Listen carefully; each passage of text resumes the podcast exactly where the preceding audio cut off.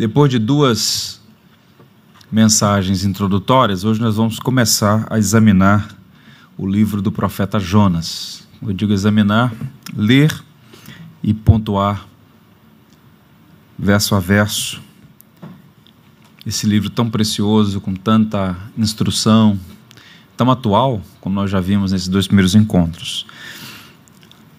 À luz dos três primeiros versos, nós vamos pensar sobre o tema Fugindo de Deus. Veio a palavra do Senhor a Jonas, filho de Amitai, dizendo: Dispõe-te, vai à grande cidade de Nínive e clama contra ela, porque a sua malícia subiu até mim. Jonas se dispôs, mas para fugir da presença do Senhor, para Tarsis. E tendo descido a Jope, achou um navio que ia para Tarsis. Pagou, pois, a sua passagem, embarcou nele, para ir com eles para Tarsis para longe da presença do Senhor. Que Deus nos abençoe. Os primeiros versos do livro do profeta Jonas, se nós pudéssemos dar um título, né, um sumário para os três primeiros versos, poderíamos resumir assim: um homem procurando problema. Dependendo do lugar do Brasil, você pode dar o título: Um homem buscando sarna para se coçar. Porque é exatamente o que a gente está encontrando aqui um profeta de Deus, um homem notável, mas com a capacidade de fazer escolhas erradas de uma maneira tão absurda. E, como nós veremos, há um Jonas dentro de você. Há um Jonas dentro de nós. É impressionante como nós olhamos para as páginas das Escrituras e encontramos virtudes e fraquezas nos personagens da Bíblia, e é uma espécie de retrato 3x4 de nós mesmos, em alguma medida. Pois bem, essa passagem vai expor a rebeldia e insensatez de um homem que escolheu desobedecer a Deus. E a fatura sempre chega, é só uma questão de tempo. Então ele cedeu às inclinações do coração enganoso, o coração do homem é enganoso, desesperadamente corrupto. E ele aprendeu, no quadro geral, duas grandes lições. Se alguém me perguntasse quais são as duas principais lições do livro de Jonas, entre outras eu diria: a primeira lição que ele aprendeu é que Deus é soberano e não pode ser frustrado em seus planos. Conceito de soberania de Deus. E a outra, o outro ensino é que Deus é misericordioso e não permite que os seus filhos pequem com sucesso. Ao momento que o Senhor faz a intervenção, por graça e misericórdia, o Senhor então muda o curso. Pois bem, o livro começa, se você mantiver a sua Bíblia aberta, ele começa com uma expressão que aparece mais de 100 vezes na Bíblia. A expressão é: Veio a palavra do Senhor a Jonas, filho de Amitai, dizendo. Então, nos livros proféticos, esse é um padrão que se repete. Se você, por exemplo, ficar só nos livros dos profetas menores, Oséias, Joel, Amós, começa com esse padrão: Veio a palavra do Senhor. Então, o livro não foi escrito a partir de uma locubação humana o indivíduo não estava lá sem ter o que fazer, de repente, vou escrever alguma coisa. Foi uma revelação. Nós não sabemos se foi de fato Jonas quem escreveu, mas o livro que recebe o nome dele é o resultado de uma revelação sobre uma história que se deu no tempo e no espaço. Jonas não é uma ficção. Jonas é um homem, um profeta do norte de Israel, que veio no oitavo século. Nós sabemos o nome do pai dele. Nós sabemos que ele profetizou nos tempos de Jeroboão II. Então há informações sobre ele. Inclusive, Cristo se reporta a Jonas, dizendo que nenhum sinal seria dado àquela geração, senão o sinal do profeta Jonas. Sobre isso falaremos em outro momento. E podemos destacar dois elementos distintivos no ministério de Jonas. Duas marcas que são bem singulares nesse livro. Primeiro, é a primeira vez que Deus envia um profeta a uma cidade pagã. Então, os profetas eram levantados para exortar o povo da aliança, o povo de Deus. Embora alguns profetas tivessem oráculos que envolviam nações pagãs, você abre o livro de Isaías, tem mensagens contra o Egito, mensagem contra Moab, mensagem contra a Babilônia, mas enviado em missão fora do território israelense, essa é a primeira vez que acontece, não é?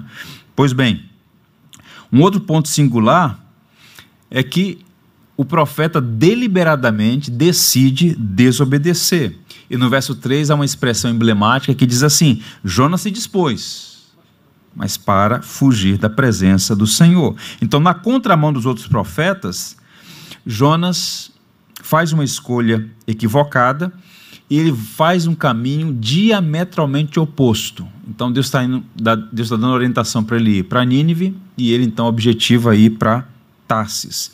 Há um livreto que é o resultado de uma pregação, eu tive a oportunidade de ouvir essa pregação à época, do pastor Stuart Olliott. É um sermão curtinho e foi uma, uma benção aquele sermão. Tanto é que transcreveram, publicaram é sobre o livro, do, é, o livro do profeta Jonas. E o Stuart Olliott, ele diz que esse primeiro capítulo fala sobre Jonas de costas para Deus. A estrutura que ele monta do livro de Jonas é muito interessante. Jonas de costas, Jonas sentado, Jonas de joelho, Jonas em pé, Jonas sentado. É uma estrutura muito interessante do livro que nós vamos examinar mais à frente. Hoje aqui, pela graça de Deus e com a paciência dos irmãos, nós vamos pensar sobre três pontos, não é? dentro desses três versículos: o chamado, a fuga e os motivos de Jonas. Vamos pensar então no chamado dele. Os versos 1, 2 e 3 apontam nessa direção. O texto vai dizer mais uma vez, leiam aí. Dispõe-te, vai à grande cidade de Nínive, clama contra ela, porque a sua malícia subiu até mim. Jonas se dispôs, mas para fugir da presença do Senhor. Eu fico imaginando quando Jonas recebeu essa missão. Né? Então ele está recebendo uma vocação, um chamado, dentro de um contexto histórico-cultural. Então ele deve ter recebido com muita surpresa essa mensagem, essa ordem, na verdade, para pregar em Nínive. Outros profetas, Deus levantou para trazer mensagem de juízo. Por exemplo, Naum. Naum não chegou aí a Nínive, mas Naum profetizou contra a cidade de Nínive, e de fato Nínive, no ano 612, foi destruída pela Babilônia. Agora, receber uma missão de ir a um território pagão e levar uma mensagem que poderia eventualmente trazer o arrependimento e sustar o juízo de Deus, é a primeira vez que acontece e Jonas deve ter ficado ah, perplexo. Por que razão? O texto vai dizer que a malícia dos assírios subiu ao céu. E a gente lê isso de modo superficial, malícia dos assírios subiu ao céu, e a gente não tem ideia do que se dá, o que se dava ali, o que acontecia. Nós sabemos que Deus é santo, Deus não tolera o mal, a maldade dos assírios era lendária, a crueldade, a perversidade de Nínive. E o que, é que a história mostra? É que a violência era uma política de Estado do governo assírio. Eles eram, por natureza, gente extremamente cruel.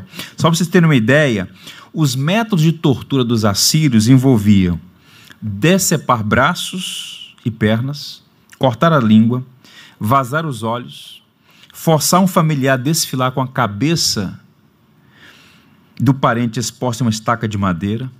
Pessoas eram empaladas e queimadas vivas. Os assírios eram considerados, por muitos, o povo mais cruel da antiguidade. Eles eram extremamente. Alguém disse que era um estado terrorista. E a cidade de Nínive, que é a capital, era uma espécie de símbolo de tudo isso: crueldade, perversidade, violência e moralidade. Pois bem, agora Jonas recebeu a mensagem: vai até a cidade de Nínive. E algumas perguntas suponho que ele deve ter feito, perguntado a si mesmo: por que é que Deus quer dar uma chance a pessoas tão cruéis como os indivíduos? Jonas está em crise e não quer aceitar que Deus manifeste sua misericórdia sobre gente que não merece. Então percebam que, como nós propusemos aqui no subtema dessa série, o livro de Jonas fala da pedagogia da misericórdia sobre um profeta irado. Ele está em crise com Deus, porque ele conhece os ninivitas, ele conhece a história de, dos assírios, gente cruel, e de fato o texto vai dizer que a malícia dele subiu ao céu. Mas a expressão que aparece no texto aí é dispõe-te e vai. E esse verbo, o verbo dispor-se aqui, está no imperativo e indica a necessidade de uma resposta imediata. Jonas não está necessariamente recebendo uma ordem para levantar, como se estivesse sentado, o Senhor levanta. A ideia não é essa aqui. A ideia é que ele está recebendo uma instrução para não adiar uma missão. Dispõe-te e vai, não adie. Vá à cidade de Nínive. De modo claro e objetivo, ele recebe essa missão. E qual é a ironia? Ele se dispõe ele se levanta, ele não adia mais, no entanto, ele faz um caminho extremamente equivocado, ele vai no, na direção oposta. É interessante porque poucas vezes na Bíblia a rebeldia de uma pessoa é tão exposta quanto no caso de Jonas. Deus falou a ele, Deus o comissionou, deu a ele uma tarefa especial, ele recebe uma ordem, é uma ordem inequívoca, clara, objetiva, mas ele deliberadamente decide fugir. E aí surge essa expressão, fugir da presença do Senhor. Há um ditado que diz que manda quem pode, desobedece quem não tem juízo. É o caso dele aqui. E ao fazer isso, Jonas está violando a fé, a razão e, ao mesmo tempo, rompendo com tantos privilégios que ele teve, né? Porque ele conhecia Deus, ele era um profeta da aliança do Senhor e ele então viola tudo isso. Quando questionado, por exemplo, já num navio, naquele, naquele momento da tempestade, quem sobre sua identidade, né, sobre suas origens, ele diz: Eu sou hebreu, e ele faz uma confissão de fé. Temo a Deus, o Deus dos céus, que criou a terra e o mar. Então ele é alguém que conhece a Deus, ele tem uma boa teologia, uma boa ortodoxia, mas é um homem que, na linguagem de um homem chamado Richard Phillips, suas ações zombam de suas palavras e agravam o seu pecado. Ele tem conhecimento, mas o coração dele enganoso está levando ele na contramão da vontade de Deus. Isso é interessante porque a fuga de Jonas é uma espécie de retrato do que acontece desde a queda de Adão e Eva. O homem, depois da queda, é um fugitivo. O homem está sempre em fuga. Embora essa fuga seja inútil, perigosa, o homem, por sua desobediência, é um fugitivo. Muito recentemente, a Edições Vida Nova é, publicou um livro do Timothy Keller, Profeta Pródigo. É um livreto relativamente pequeno, mas bastante instrutivo, contando aí as peripécias de Jonas e como Deus trabalhou na vida dele. E nessa obra, o Tim Keller ele vai dizer que há duas maneiras do homem fugir de Deus. Né? E ele se reporta à carta aos Romanos e à parábola que nós conhecemos como parábola do filho pródigo. Na carta aos Romanos, a gente encontra o primeiro perfil de pessoa que está fugindo de Deus. É o indivíduo que, de uma forma aberta e contundente, rejeita Deus então, o ímpio, por definição, é alguém que, tendo conhecimento de Deus, suprime, detém a verdade pela injustiça. Porque, na verdade, na verdade, o homem sabe, no íntimo do seu coração, que Deus está aí, Deus existe. Mas ele, então, por sua natureza corrompida, bom seria se Deus existisse. Então, tenta suprimir a verdade, rejeita a Deus. Por isso que a Bíblia vai dizer que ah, são os que encheram de todo, todo tipo de maldade, ganância e depravação. Romanos 1, 29. Isso do capítulo 1. Agora, no capítulo 2 da carta aos Romanos, Paulo vai apresentar um grupo de pessoas que está seguindo a lei de Deus, mas que de um modo estranho também estão rejeitando a Deus, estão fugindo de Deus, porque querem conquistar a sua salvação por suas próprias obras. Isso é uma maneira de fugir. O homem tentando, por seus próprios méritos, merecer o benefício, receber a bênção. Mas Paulo conclui no capítulo 3 que ambos se desviaram, pois não há um justo, nenhum sequer, todos se desviaram. E isso está bem ilustrado na parábola que a gente conhece como parábola do filho pródigo, mas na verdade é a parábola do Deus pródigo, porque o texto começa afirmando que a parábola de um pai que tinha dois filhos e ambos estavam perdidos, ambos eram fugitivos. Só que um estava perdido fora de casa e o outro estava perdido dentro de casa. Nenhum dos dois amava o pai. Então, o mundo é uma congregação, uma comunidade de fugitivos. Existem aqueles que dizem não quero nada com Deus e saem para a terra distante na sua insanidade, e aos que estão servindo a Deus mas no fundo não amam a Deus. Querem, na verdade, conquistar mérito, né? conquistar direitos. Né? É a mentalidade do filho mais velho. Né? Então, assim, isso está muito presente, é apenas aqui uma aplicação. E aí, para citar o Tim Keller, ele vai dizer o seguinte: todos sabemos da nossa capacidade de fugir de Deus, nos tornando imorais e religiosos. Entretanto, Paulo está dizendo que também é possível evitar a Deus tornando-se uma pessoa muito religiosa e virtuosa. Então percebam como o perigo é sutil, né?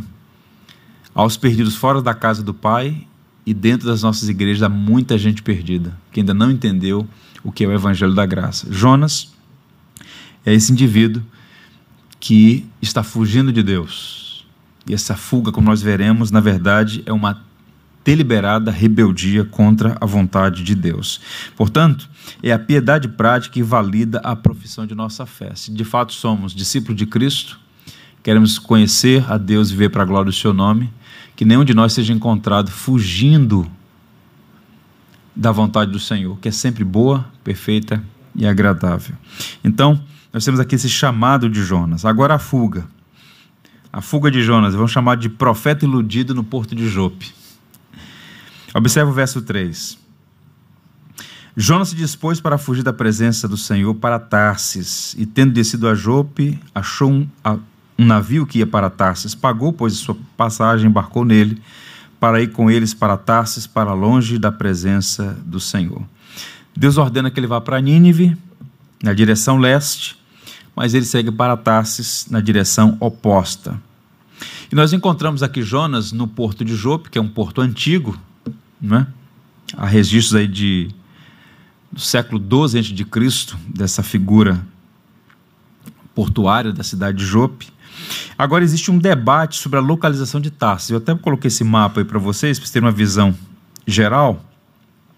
O que tem sido ah, sugerido pelos estudiosos é que Tarsis ficava no oeste do Mediterrâneo, na costa sul ah, da Espanha, né, ali no Atlântico Sul, passando pelo Estreito de Gibraltar, inclusive, né? porque há registro de que os fenícios ficavam ali no Mediterrâneo, beirando ali a costa de Israel. Os fenícios já tinham ali uma rota comercial desde o ano 1000 a.C. E muitos estudiosos associam Tarsis com uma cidade chamada Tartessus, que era uma colônia fenícia no Atlântico Sul da Espanha. O ponto em questão, e o que de fato importa, é que Jonas se colocou em direção oposta à vontade de Deus. Então, se vocês observaram no mapa, Israel está ali no centro, né? então era para ir para Nínive, que era relativamente perto, né? mas ele faz um caminho que, para muitos estudiosos, estamos falando de um percurso de mais de 3 mil quilômetros, talvez 4 mil quilômetros de distância. Então, qual é o ponto aqui? Tás ficava no fim do mundo. E Jonas está querendo fugir da presença de Deus nesse sentido. Ele quer ir para um lugar onde Deus não seja conhecido. Alguns estudiosos afirmam que era o fim da linha, era a última cidade conhecida do mundo antigo, o extremo oposto de Nínive. Então ele não queria apenas ir para longe de Deus, ele quer ir na contramão da vontade de Deus. E Tarsis é citado por Isaías, o profeta. Vejam aí, as nações Tarsis, Pu e Lud, terras do mar mais remotas, que jamais ouviram falar de mim, nem viram a minha glória. Então Tarsis parece o lugar perfeito, o exílio perfeito para quem não quer ouvir o som dos hinos, para quem não quer encontrar com um crente chamando para ir para um culto de oração. Tarsis é o lugar perfeito para um indivíduo que quer se esconder de Deus e se esconder do povo de Deus. Então, o texto vai dizer que era um lugar onde as pessoas não ouviram falar do Senhor, nem jamais viram a sua glória. Então isso é interessante, né? Deus não era conhecido. E a ironia é que o pregador da palavra quer fugir da palavra de Deus. Há um autor chamado Douglas Stewart, e ele diz assim: Jonas, o ardente nacionalista, tentou fugir para um lugar onde nenhum crente fosse encontrado, esperando que isso ajudasse a garantir que a palavra de Deus não fosse ouvida por ele novamente. Se ele ficasse Israel, seria possível ver Deus mais uma vez mas se ele partisse, não ouviria mais nada. Então a ideia de para longe da presença de Deus é a ideia de indisposição para servir a Deus. Porque Jonas, repito, ele é um profeta ortodoxo. Ele sabe que ninguém pode fugir da presença de Deus. Ele tinha acesso ao Salmo de Davi. Salmo 139 diz o quê? Para onde fugiria da tua presença? Se eu tomar as asas do alvorado, o Senhor lá está. Se eu for para as sendas mais profundas do oceano, o Senhor lá está. Luz e trevas para ti são a mesma coisa. Ninguém pode fugir da presença de Deus. Corandeu, estamos todos sempre diante de Deus. Então a ideia de fugir da presença de Deus é, na verdade, uma expressão para afirmar que não queria servir a Deus, não queria fazer a vontade de Deus e queria estar distante do povo de Deus, inclusive. Uma aplicação para nós aqui, tentando fazer uma, uma instrução para o nosso tempo. Fugitivos espirituais evitam estar com os servos de Deus, por isso buscam se esconder entre os pagãos, para não serem incomodados. É impressionante como isso é real, atual, aplicável à nossa realidade de hoje. Uma terra pagã que não conhece a Deus pode parecer um paraíso para quem não quer ser incomodado com a verdade. Então, Deus está mandando para Nínive. Eu tenho as minhas observações, a minha visão política. Eu não vou pregar para um povo que é uma ameaça para o meu país. Ele é um nacionalista. Então eu vou para o extremo oposto. Eu vou para um lugar onde Deus não é conhecido, onde Deus não é proclamado, onde a glória de Deus não é manifesta. Vou ficar lá. Então, essa fuga de Jonas, ela é instrutiva porque ela é uma fuga de muitas pessoas ainda hoje, não é? E uma das sinais de fuga na vida do cristão é quando ele, na tentativa de fugir de Deus, evita a presença de outros cristãos. é impressionante. Uma marca de um crente desviado é justamente essa indisposição de estar com outras pessoas da mesma fé. Então, começa assim, um dia não, outro dia não, com a vez já está completamente afastado. Eu diria que evitar companhia de pessoas piedosas revela bastante o estado do coração é mau sinal evitar os crentes e a igreja. Por trás dessa atitude pode existir alguém com um bilhete na mão esperando o próximo navio para Tarsis.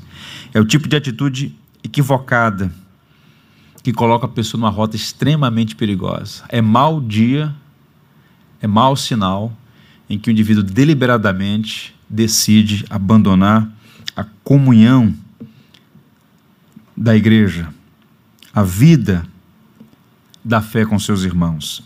Um outro ponto ainda, Tarso era uma ilusão que parecia uma boa ideia. Não é? Vou mostrar a vocês duas imagens aí. A primeira, isso é uma foto recente.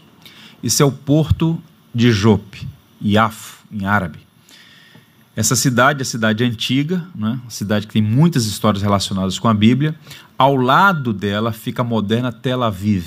Onde você vai para Israel, o aeroporto internacional de Tel Aviv, uma cidade moderna, e aí está a cidade de Jope. Dessa cidade antiga, a registro de 1400 anos antes de Cristo, foi dessa região que Jonas partiu. Tem uma outra imagem aí. Esse é o mar Mediterrâneo. Está vendo lá a cidade ao fundo? Lá é Tel Aviv, cidade moderníssima. Pois bem, agora pensa comigo.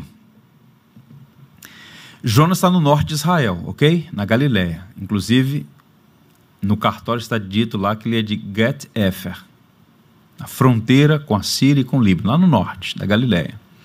Quando ele recebe o chamamento, a comissão do Senhor para ir para Nínive, o que, é que ele faz? Ele faz um caminho do norte de Israel para o centro, né?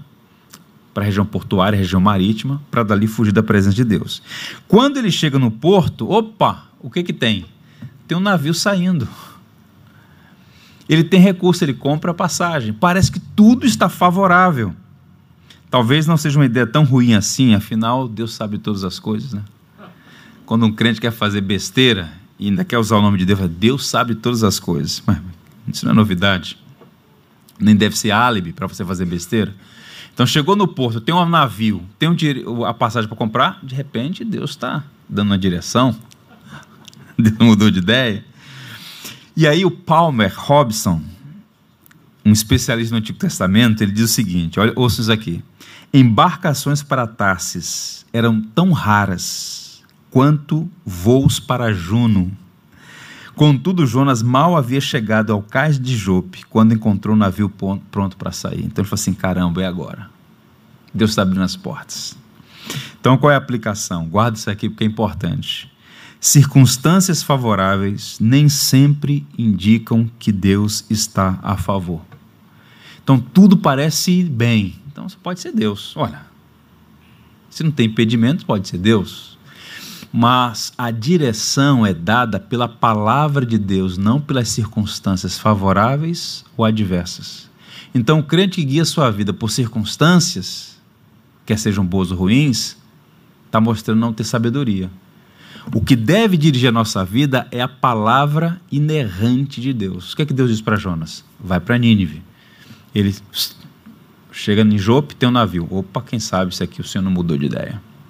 Então, circunstâncias são circunstâncias, podem ser boas ou ruins, mas o que deve governar a vida da pessoa é a palavra de Deus. Agora, uma curiosidade: vejam como Deus tem senso de humor. Nessa mesma cidade, cidade de Jope, 750 anos depois, um pescador está no terraço de uma casa esperando o pessoal terminar a comida. O nome desse pescador é Pedro. Judeu, tal como Jonas. E ele tem uma visão. A visão parecia um lençol descendo do céu com animais que, de acordo com a lei, não podiam ser comidos por judeus. Não podia ser uma refeição do judeu. E a avó diz: mata e come. Não, nunca, jamais comi coisa imunda.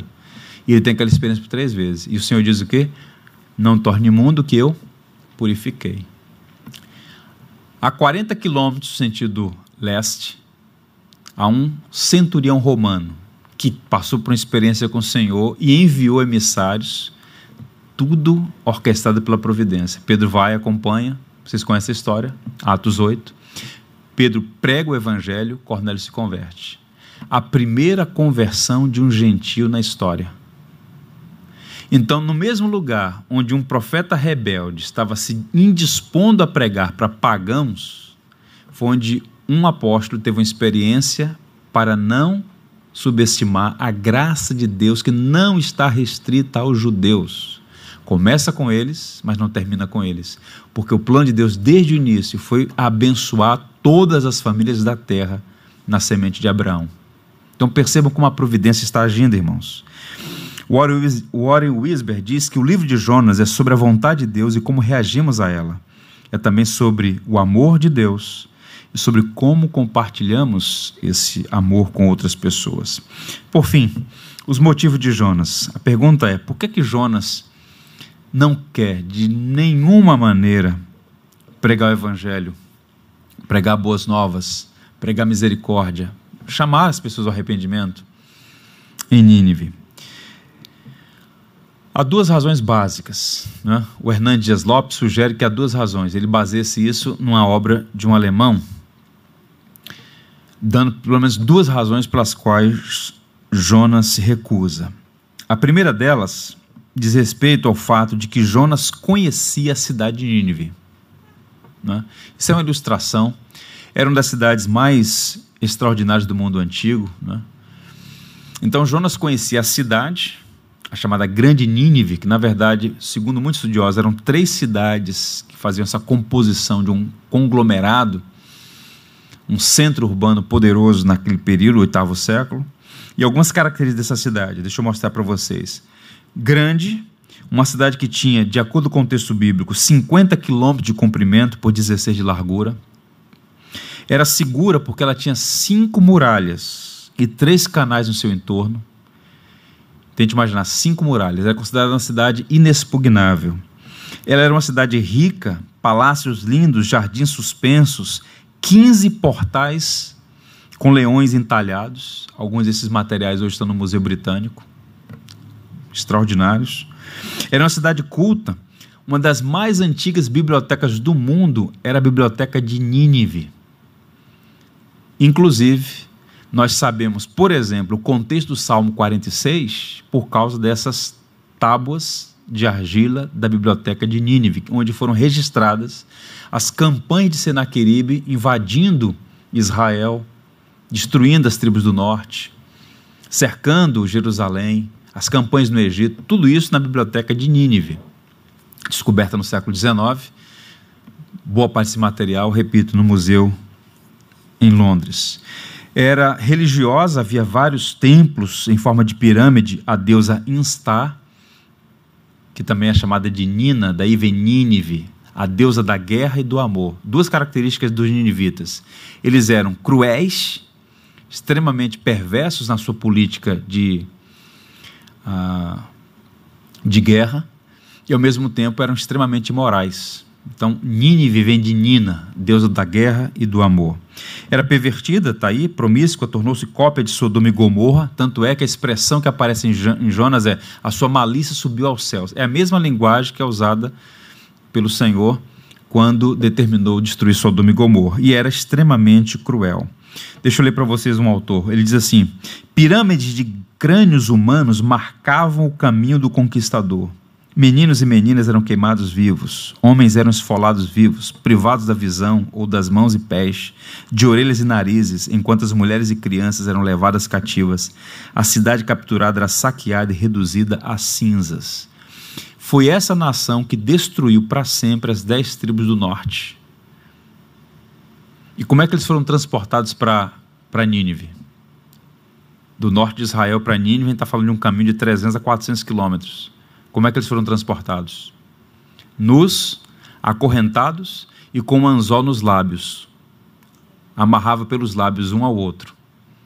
Essa é a descrição. E os profetas disseram: Vocês serão punidos se vocês não se arrependerem.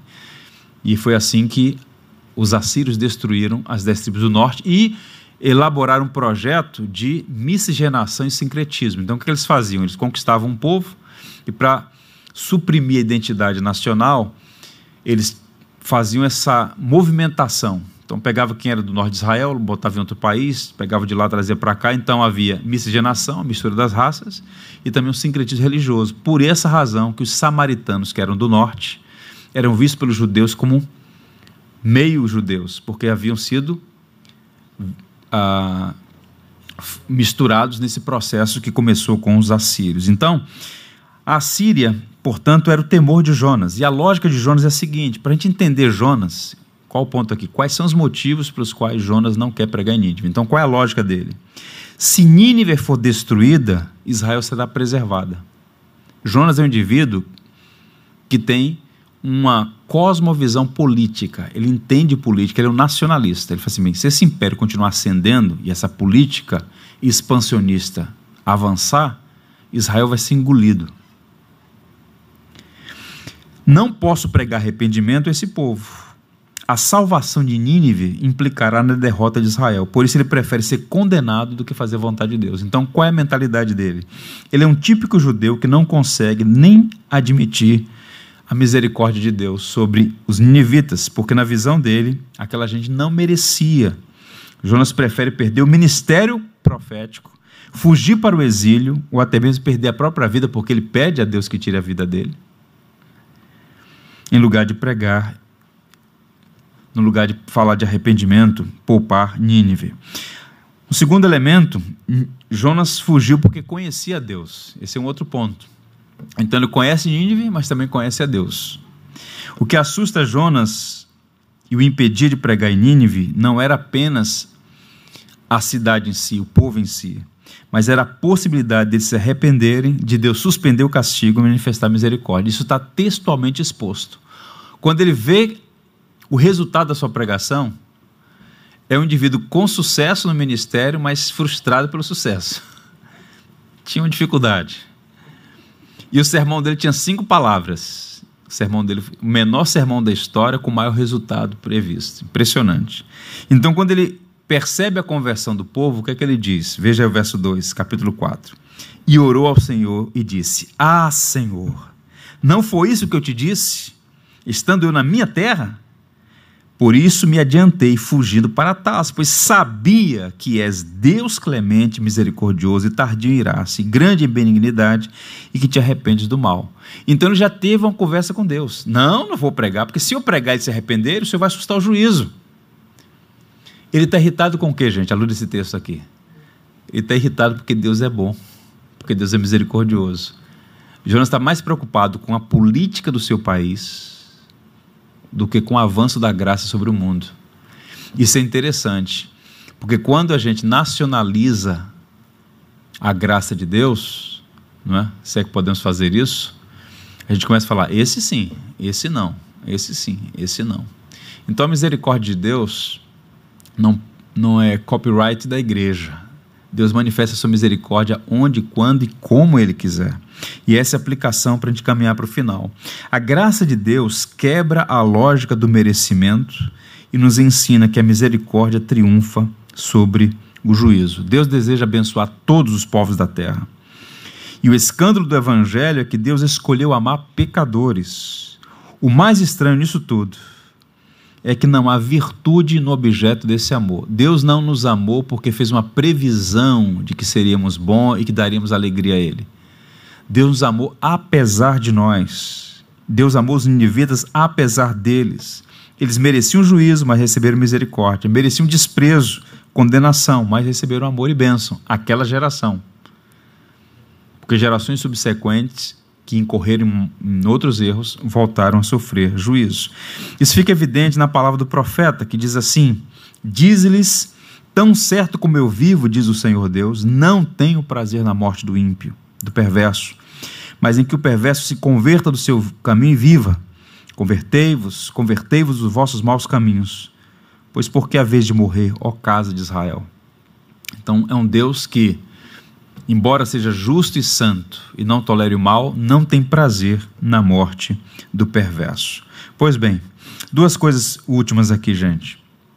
Olhando esse quadro todo aí dos três primeiros versos. Deus opera em lugares inesperados por meio de pessoas improváveis. Apesar de todas as fraquezas de Jonas, pensem comigo. Quando Deus quis levantar um profeta para, pela primeira vez, exercer uma missão transcultural, Deus não procurou um profeta em Samaria nem em Jerusalém. Deus procurou aonde? Como é o nome da cidade de Jonas? A gente nem sabe o nome, está nem no mapa. Get Efer.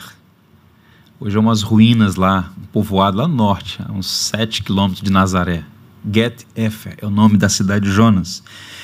Deus procurou um profeta no meio do nada, no subúrbio da Galiléia. Galiléia já é o fim do mundo. Para o romano, é o lugar mais desprezado, a Galileia. E Deus pegou do subúrbio do subúrbio e falou assim: é você, vem cá. Então percebam, Deus tem caminhos misteriosos, né? Nós fazemos as nossas predileções, nós temos as nossas acepção de pessoas, mas Deus age de uma maneira diferente. O Stuart Olliott, naquele sermão que eu mencionei para vocês, ele disse assim: se você vivesse no século XVIII, estivesse procurando o maior pregador da história da língua inglesa, alguém apontaria para um garotinho nascido em uma esquina de uma minúscula cidade chamada Gloucester. Seu nome era George Whitfield. Por muitos considerado o maior pregador de língua inglesa. Não nasceu na aristocracia em Londres, nasceu num subúrbio de uma cidadezinha no fim do mundo. É assim que Deus faz. O tempo e as pessoas passam, as coisas mudam, mas a graça de Deus continua surpreendendo pela maneira como opera. Deus é especialista em usar vasos de barro para a glória do seu nome. Então, quando Deus quer, não há quem não queira. Pode espernear, mas quando Deus quer, não há quem não queira. Um outro ponto ainda: Deus trabalha de uma maneira misteriosa, mas sempre com perfeição. Jonas não está entendendo, nem vai entender até o final, porque o livro termina com uma pergunta eu tenho alguns questionamentos. Qual foi o final desse cidadão? Complicado. É o Pedro do Antigo Testamento, Jonas. Como poderia Deus amar uma nação tão violenta e perversa? Jonas não gostou e fugiu para não fazer vontade de Deus. Irmãos, nós não temos todas as respostas, mas podemos confiar na providência. O que Jonas deveria ter feito? Eu não gosto, eu não quero, eu não acho nem esse plano bom mas ele é Senhor. Quem sou eu para questionar a Deus? Jó foi questionar e entrou num problema. O Senhor começou a fazer umas perguntinhas para ele, ele foi diminuindo, diminuindo, diminuindo. Onde é que você estava quando eu coloquei o limite nos oceanos? Quando eu coloquei os fundamentos da terra? Rapaz, se enxerga. Então Jonas deveria ter feito esse tipo de exercício, mas quando a gente está iludido por percepções equivocadas, no caso dele, uma ideologia política, não consegue enxergar as coisas. Isso é perigoso. Olha o que Pedro, Jesus disse a Pedro naquela passagem que o Senhor está lavando os pés dos discípulos. Pedro disse: Não, não, não. Meus pés você não lava, não. Lavo deles aí, ó. Mas os meus pés você não lava, não. E Jesus disse assim: Pedro, se eu não lavar os seus pés, você não tem parte comigo. E como ele era um Jonas, então se é assim, pode lavar os pés, as mãos, a cabeça. Ele diz textualmente isso: Senhor, pode lavar completo. E aí Jesus diz para ele: O que eu faço contigo não sabes tu agora, saberás depois. Então, às vezes, a gente não entende os caminhos da providência, mas tudo que Deus faz é certo, é correto, é sábio, vale a pena confiar no Senhor. Então, Jonas embarcou no navio, seu plano parecia perfeito, sua decisão estava tomada, o entorpecimento espiritual por sua rebeldia e ilusão, o profeta seria surpreendido pela mão do Senhor naquela tempestade. Esse é o assunto que a gente vai tratar na semana que vem. Ele está dormindo no porão do navio, achando que está tudo certo. Vejam aí. Poderia ele permanecer daquele jeito sem que o Senhor fizesse uma intervenção? Se ele tivesse ouvido seu colega de ministério, um profeta chamado Amós, ele teria tomado a atitude certa. Eu quero encerrar lendo Amós, apenas esse verso. Rugiu o leão, quem não temerá?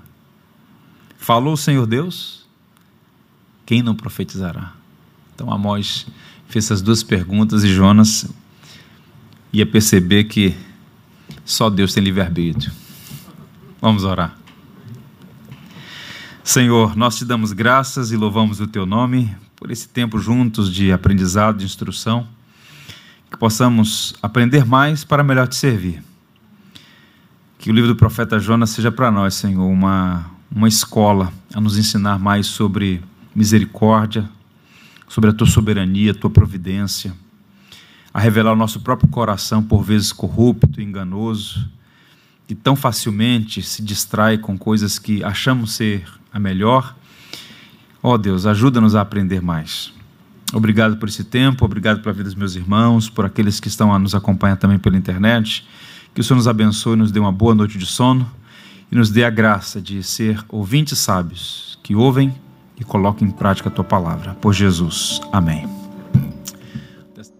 Por tudo que tens feito, por tudo que vais fazer tuas promessas e tudo que és, eu quero te agradecer com todo o meu ser.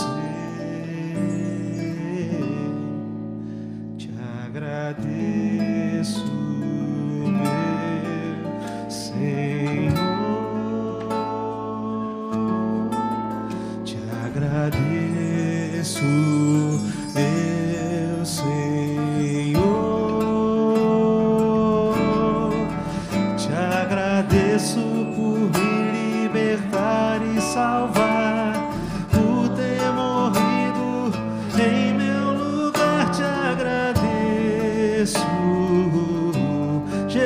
Jesus, te agradeço. Eu te agradeço, te agradeço